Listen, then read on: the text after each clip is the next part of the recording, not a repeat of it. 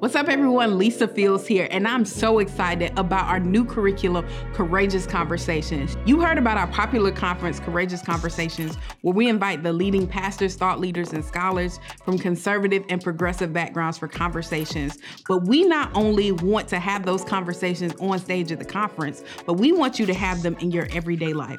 So we developed a curriculum for you to do just that. Courageous Conversations curriculum, the tools you need for the conversations and culture. You can get that today on Amazon or on our website at jude3project.org.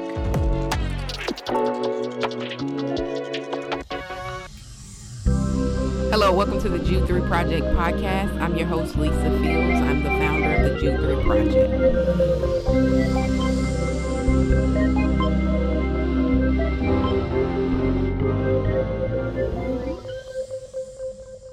Well, thank you for watching another episode of the Jude 3 Project podcast. As always, I'm your host, Lisa Fields, the founder of the Jude 3 Project. And you can see I'm not in the studio today. I wasn't able to make it in, but I definitely want to get this interview in, even if I'm not in studio. Um, so I'm excited to have someone who's no stranger to the Jude 3 Project on the podcast. His brother was just on last week. Many people don't know that uh, him and Malik uh, are brothers. So we got two yeah. brothers back to back on the podcast. So uh, welcome, uh, Pastor Jerome Gay. Welcome. How are you doing, Jerome? Lisa, thank you so much. It's an honor. Any chance I get, uh, opportunity I get to come on Jude 3 Project, I count it as an honor and a privilege. So uh, I appreciate that. Glad you had my brother on. Uh, and so I, I, can't wait to hear and check out that episode as well. But listen, I'm I'm grateful for this opportunity. Yes, and as I always like to tell Malik, uh, we have the his real uh, brother that's actually a Christian.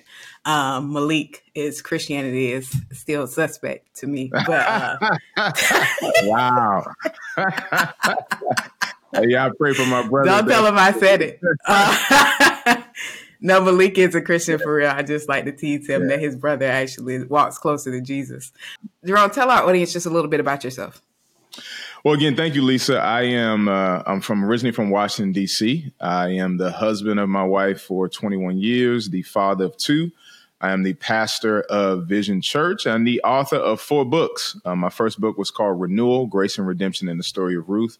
My second book was The Whitewashing of Christianity: A Hidden Past, a Hurtful Present, and a Hopeful Future. My third book was Talking to Your Children About Race, and my latest book is a Church Hurt: Holding the Church Accountable and helping uh, hurt people heal. And so I'm an avid uh, sports uh, watcher. I love the gym and working out. And uh, clearly, I, I, like writing. So uh, four and counting. And so, uh, again, I'm grateful for this opportunity. Awesome. Well, we're talking today about your your um, fourth book, Church Hurt. Uh, I think you've been on here to talk about all your books, except maybe the one you wrote for how to talk to parents, how parents yeah. talk to their kids about race. Um, but tell our audience why you decided to write a book on church hurt.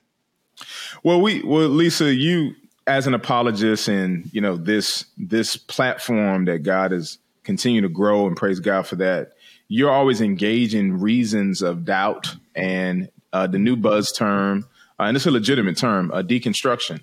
And so one of the things I do in the book after kind of defining church hurt, the differences between structural church hurt versus personal church hurt is I, I, cite how, you know, there are reasons for deconstruction. And so there's just opposing views and ideologies. It's kind of the first of three concentric, concentric circles.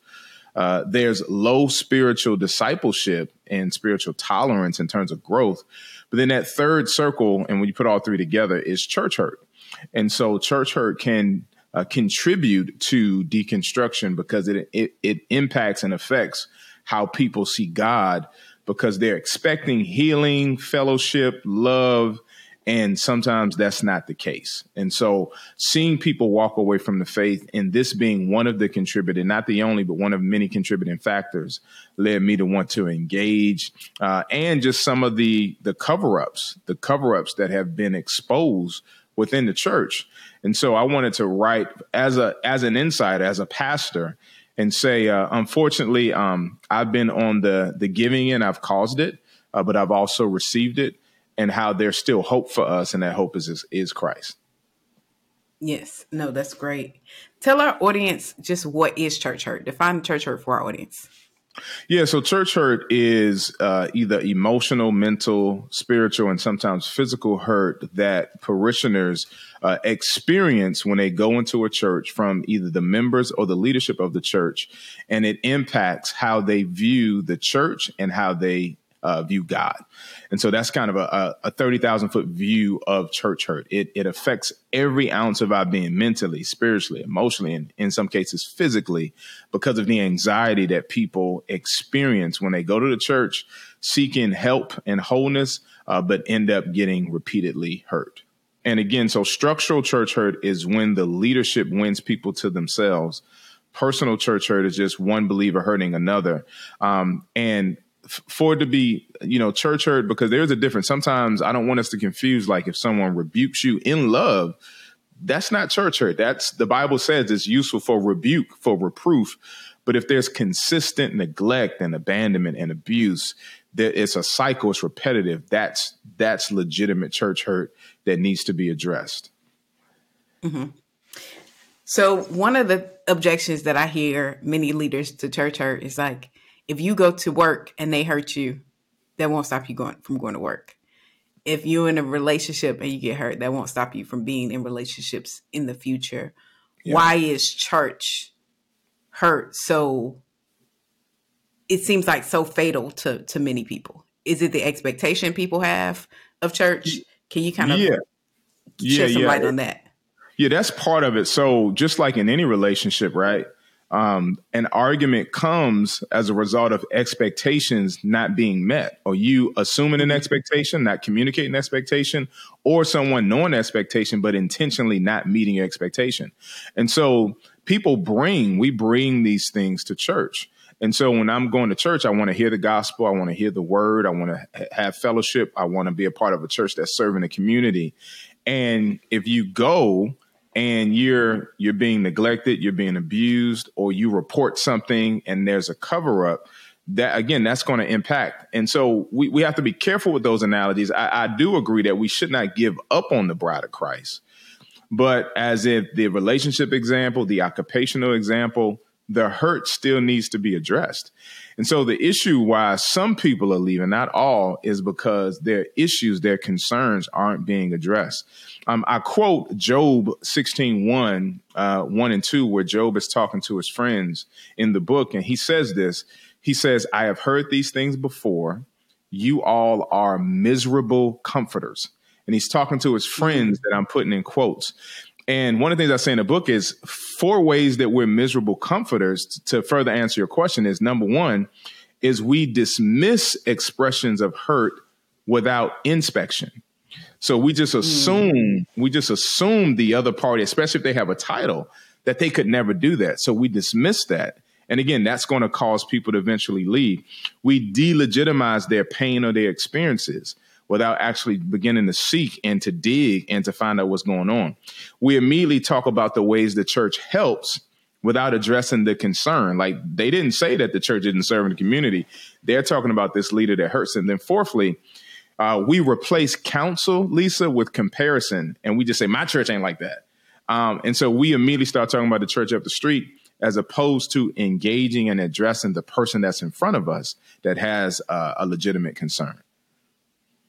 Yeah, no, that's that's so good, and we see that um, just all that comes from listening to people without trying to respond. Yes, um, yes, yes, and that's what, and it, it really it really starts helping people process when you just listen to them. Um, and we've seen that in Why I Don't Go, and just yeah. in I'm sure you've seen that in conversations with people. When you just listen, it kind of helps them process and get beyond, and then start to see the church in an in another light. So the objections that you that you give, well, all church is not like that. Sometimes if people are processing out loud, they'll come to their, those conclusions on their own uh, without yeah. you even having to give that response. But you got to let them get it out first. Yeah, and when we just immediately go to my church isn't like that, and we don't ask questions or let that person process, um, all we're doing is deepening the hurt, and we're widening the, the gap between the church in the world or so many people. For instance, the church I pastor, over 50%, I would say it was a 65% of our transfer growth. People mm-hmm. are coming with severe church hurt. I mean, I'm I'm hearing stories of pastors trying to get someone's wife. I'm hearing stories of deacons um, conspiring against um, people. I'm hearing stories of burnout being used and um, perhaps compensating someone for the same work uh, who's new and not compensating the person that's been serving that church for 10 years. I'm, I'm hearing these mm-hmm. stories. And so God has put us in a unique position to where by the time they get to vision, they like, if this don't work, I'm done. And I want to tell them, well, no, I, I, I hear what you're saying, but again, don't. We're not perfect. Like I can't, I can't promise mm-hmm. you that no one will say something sideways. I can't promise you that I won't fail you. What I can promise you mm-hmm. though is we we have real elders who care about the people. We care about your health, your health holistically. We don't want you burned out. And if something gets reported here, we're going to address it. We're going to provide a biblical covering, not a cover up. And so I think just mm-hmm. God, God kind of put us in a position as a church where we're, we're literally having to help so many people heal from that, but still value the bride of Christ. We we can't get rid of her because Jesus died for her. Yeah. And I think, you know, talking about expectations, one of the things I tell people is you got to warn people up front when they join the church. I love that you said, I can't promise that I won't fail you that mm-hmm. joining a church is joining a community of imperfect people. Absolutely. So the probability that you're going to be church hurt is very high. Um, yeah. because yeah. you're dealing with imperfect people. And if I go in knowing that hurt is inevitable, um, because there's no place where you won't be hurt in, um, you know, because we're you're dealing with humanity.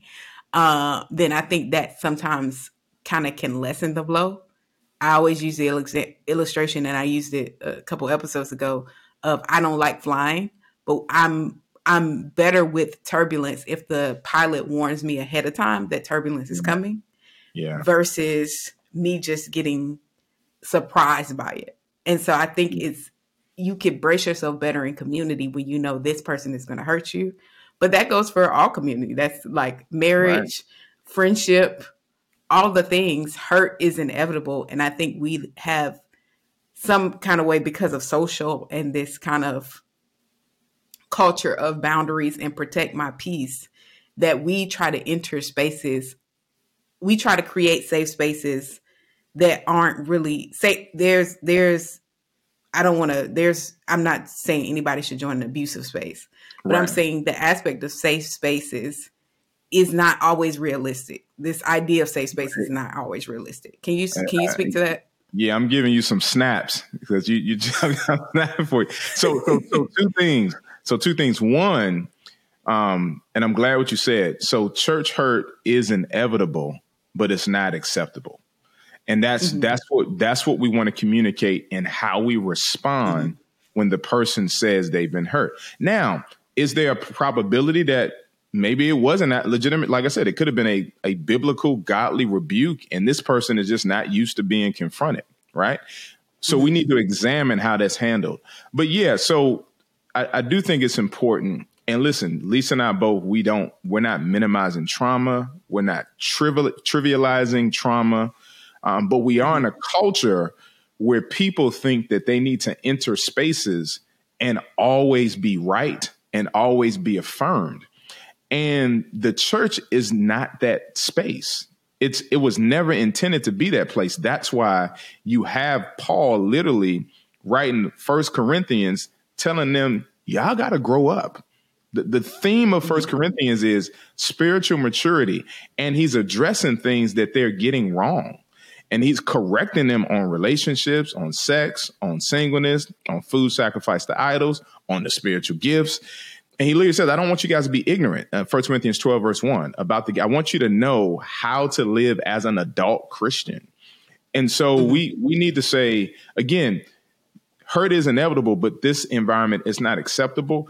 But we need you to be open to the reality that that there is a possibility that some things you might be hypersensitive on, and we may need to dig into some family of origin issues as to why that's the case.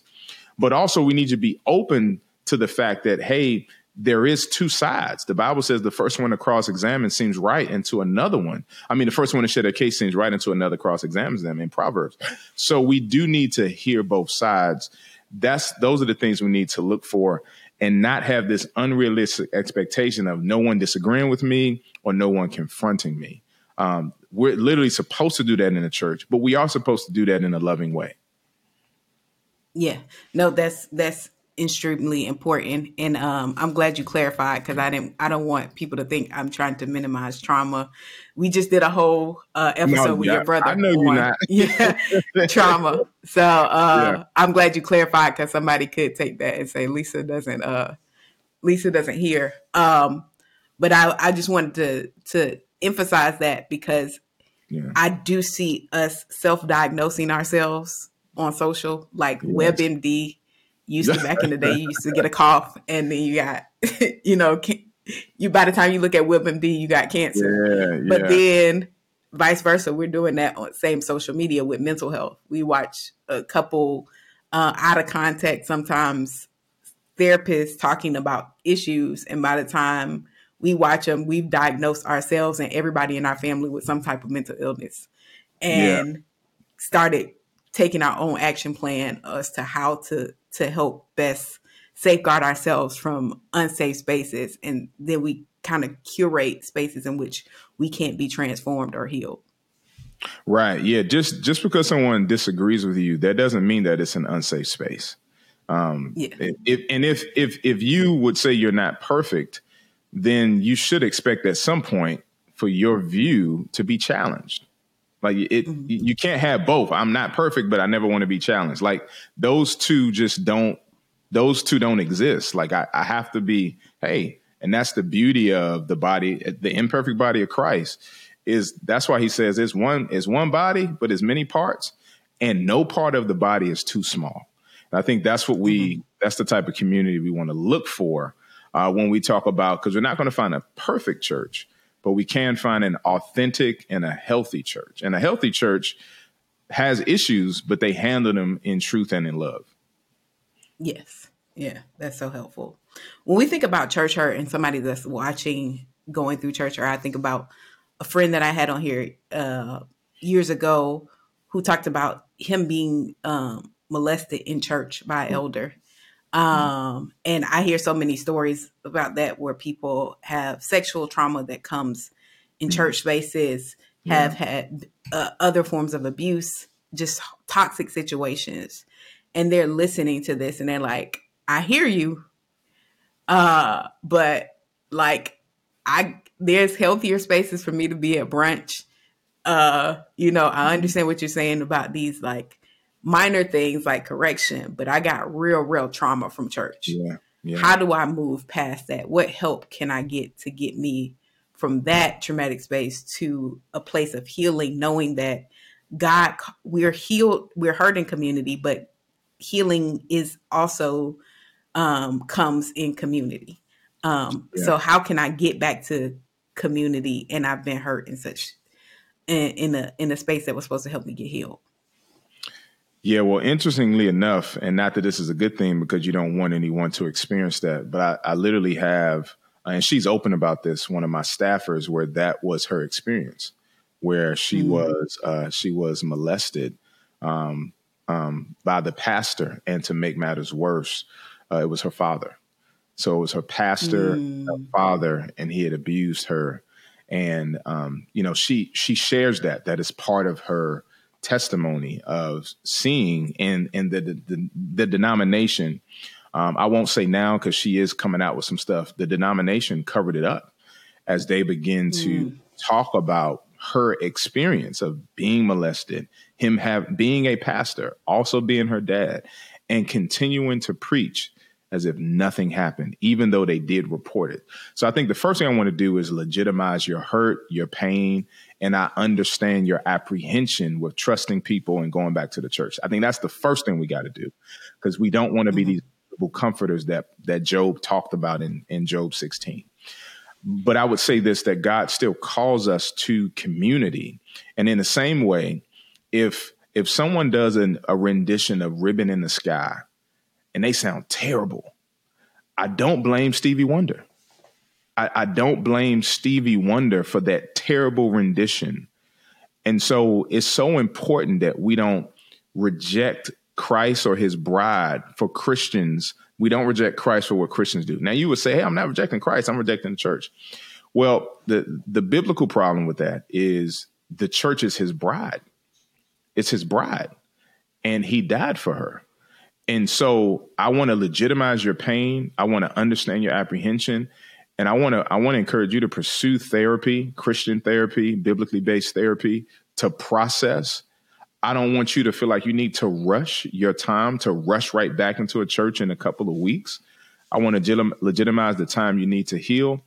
But I am going to say I want to call you back to a healthy church and for you to ask questions about how they handle things before joining. And if they're not willing to answer that, you got an answer that that's not the church for you, right? And so I just want you to think through a more healthy filter after processing what you've experienced of how you can enter, not with guard, not with fleshly guards up, but your spiritual discernment on point. And I think that's what we got to begin to do. I had um, I I interviewed Dr. Lyons about my book, and she said something so powerful that we're, we're, we're thinking through now. We're literally working on. She said, you know, we we have a plan of restoration for the abuser, um, but we don't have a victim recovery plan. And so mm-hmm. we talk about we want to show grace and not. And I was like, that was so profound. And so I think, and this is a word for all churches: is what are we doing for the victim? Like we set we sit the abuser down. In some cases, we take their title or whatever the case, we put them on a POR, plan of restoration. But we need to think through that. And when I hear stories like that, it just it confirms that we have to do better, uh, a better job of shepherding the victim, the person who was hurt, the person who was abused. So those are some things I would say to that person, Lisa. Yeah, I love that uh, Dr. Lyon said that victim recovery plan because oftentimes the recovery plan uh, doesn't doesn't um always sometimes includes the person just going to another church. And it's like that doesn't help yeah heal yeah. how can we help um help um, um, in ways we may have enabled the abuser exactly um, yeah and so um I, I love that she said that when we talk about church hurt one thing you you talk about in your book is not only people, parishioners being hurt, but pastors being hurt. Yeah. Uh, many people don't think about church hurt in that way, and pastors being hurt as well, because it's, I guess, sometimes we we act like pastors aren't human, and right. they can't be hurt. Um, can you speak to that as a pastor, the church hurt that pastors experience? Yeah, that particular chapter is called um, "Attack from the Pews." And uh, you know I reference you know number sixteen uh, when they had this whole uh, coup attempt of of Moses, and uh, and Moses not you know a pastor, but we we see just someone in leadership being attacked, right? And so mm-hmm. pastors, the, the the difference that we need to understand. I always go back to Hebrews 13, 17 because it gives us a mutual responsibility. I'm a Bible guy. I want to point people to the word. And so Hebrews 13, 17, it says, hey, the pastor has to answer to God for the souls of the people uh, they pastor. But then it says the congregation should make it a joy for them to pastor you. So it gives both responsibilities, like both have a responsibility to be mutually encouraging and mutually edifying. But some of the ways pastors are hurt is when when they're just seen for their communication gift, but not their person. So just preach me happy, but I don't care about you or your family. Um, when when people uh, when people do, they they they'll listen to a abusive leader with a communication gift and reject the faithful pastor that will counsel you that is at your baby dedication that's coming to your house. We're hurt when we find out that you we you've joined a new church and we find out on Facebook you didn't even didn't even talk didn't even talk to us, didn't didn't say anything um, they don't understand the hurt where we we have to explain to our children why that family is no longer there because they just upped and left and didn't explain anything It's hard for the pastor's wife to know if she has true friends or is that woman just trying to get close to get tea on the pastor and the family.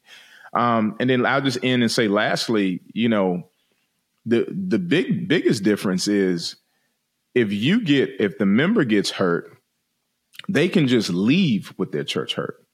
The pastor has to lead with their church hurt. You can just leave with yours. We have to lead with ours. And so I just think it's important that we both understand. And this is why the uh, Paul uh, Peter talks about how we, you know, the devil roams around like a Roman lion seeking whom may devour. But one of the tricks of the enemy is to get us to devour ourselves. And as long as we have this kind of pastor versus the people, that's not God's intent.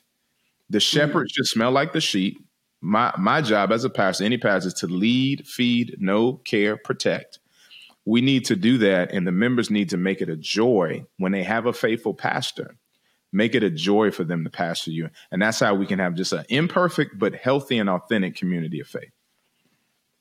Yeah, I love that, and I love you. You mentioned the family component. I'm a, a PK, PK, you so know, I understand the the challenges of and I and I also think people don't consider this, but there's this dynamic where leaders, Christian leaders, people love the leader, but they don't really care about their family. Uh, and so you see this when the pastor dies. And the past, I've seen this a number of times. I have friends that had megachurch pastor fathers, and when their dad passed, they were treated like trash. Mm. And it's like, well, how do you love the dad, but you don't love the kids, you don't love mm-hmm. the wife, and yeah, you just let her um, have to deal with it.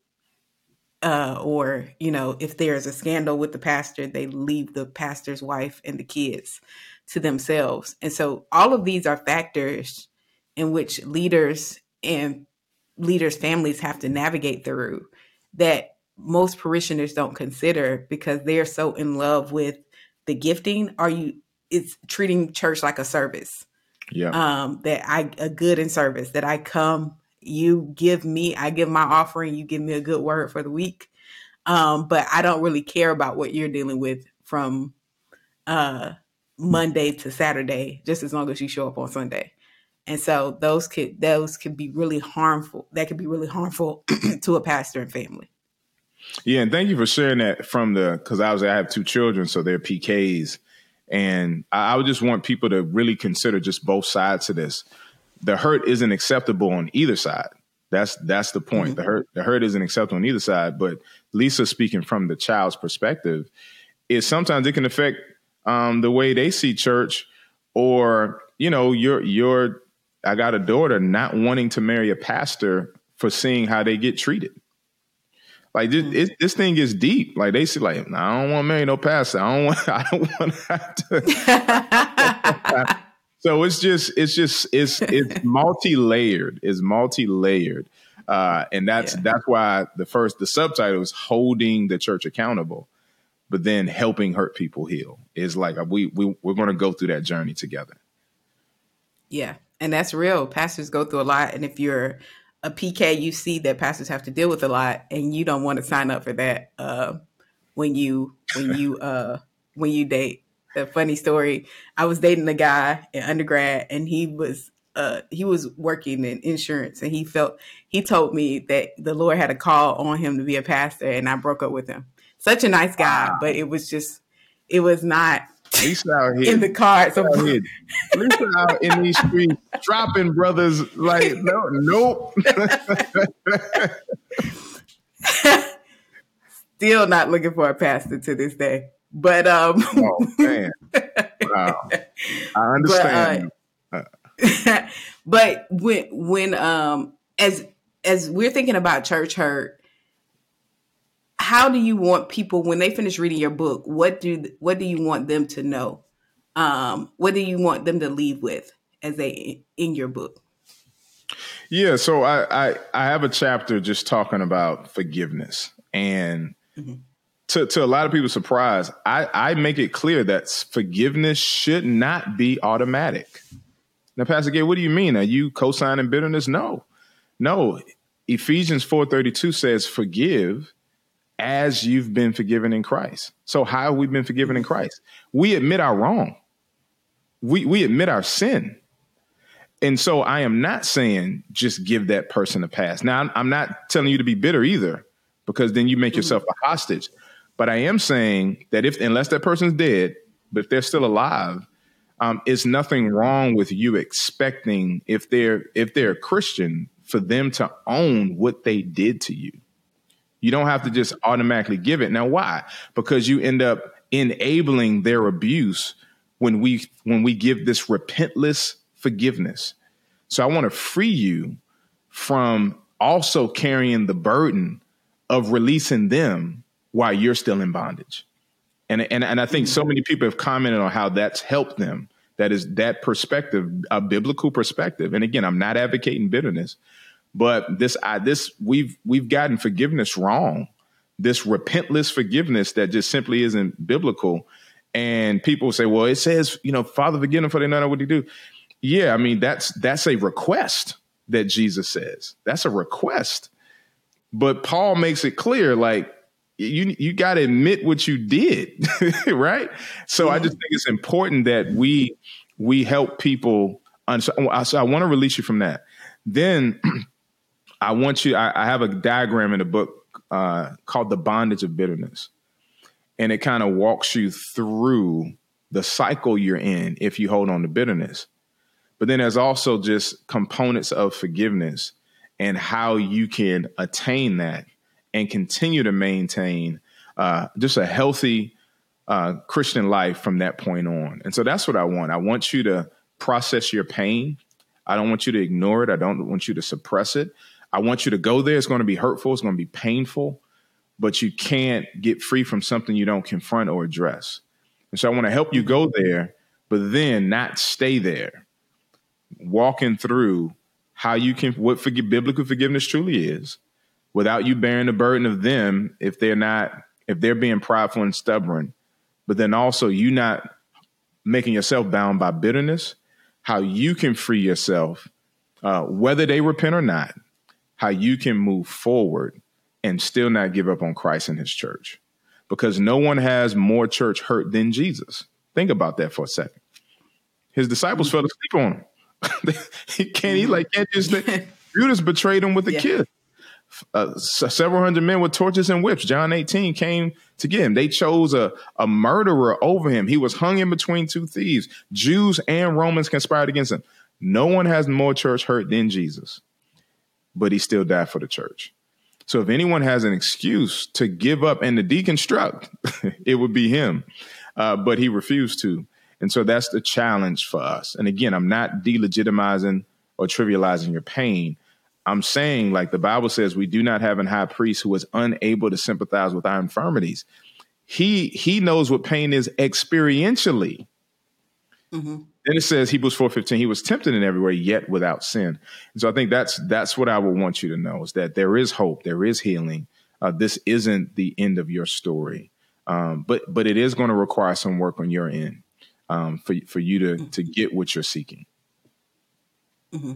No, that's that's super super helpful, and I think um, important for our audience to know. I, I especially really loved, you know, how you tied in Jesus um, has more church hurt, and I also like how you expanded on forgiveness because one of the things we hear in the culture, uh, coupled with Christianity being a white man's religion, is this idea of toxic forgiveness that mm-hmm. people feel like Christianity pushes that mm-hmm. we enable our oppressors by just being willing to forgive them of any and everything without confronting. And so I think I love the way you clarified that because it helps um, give Christians language um, and a response to cultural critique of forgive of God's forgiveness and His call to forgiveness for Christians. Yeah, amen. And I just think it's so. We we literally did a series called the University of Forgiveness, and it was uh by God's grace, we saw a lot of fruit because so many people had some stories where they just thought, I just got to forgive. And the person is still mm-hmm. actively trying to hurt them. And I'm like, mm-hmm. no, don't, don't, you know, you, you can withhold it for, from the standpoint of praying that they repent because if you just give it, it, it's sending the wrong uh, unbiblical message to the abuser.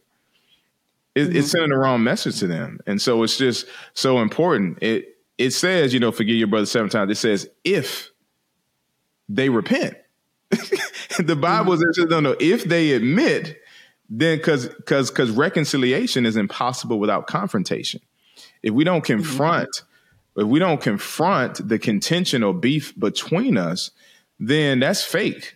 That's not real. And so that's why mm-hmm. Jesus like, no, like I'm not the problem in this relationship. You are. So let's you own what you did, and I will through imputation take on all your sin and give you my righteousness. But you must own the fact that you are a sinner in need of grace. And the same thing mm-hmm. applies to forgiveness. Yeah, no, that's super helpful. Um, how can people get in con- uh, get a copy of your book? Yeah, so here it is for those that may see it. Church Hurt holding the church accountable, helping hurt people heal. Uh, it's available on Amazon and Kindle. Uh, the audio the audio version will be coming out soon. Or if you want to sign a copy, go to jeromegayjr.com, J E R O M E G A Y J R.com. You can follow me on Instagram and Twitter at Jerome Gay or Facebook, uh, Pastor Jerome Gay Jr. So those are some of the ways you can get in contact. And, and I do hope, I'm, I'm praying that churches will get this, their discussion questions it is really designed to be done in groups is the best way to do this but the goal is is help and i'm, I'm writing uh, more for change than for checks um, more for people to really get in and, and get the healing they need yeah, that's so important. I love that you said that more for change than for checks. It's the alliteration for me. Uh, well, thank you, Jerome. It's been a pleasure having you again on the podcast. From Get uh, his book, Church Hurt, under bless you and your congregations. Um, he has the book up, so there's no reason for you you not to get it. Know what it look like. Go through it with your church, so it will help strengthen your church, and you won't have people leaving uh, because they feel like they've been been church hurt.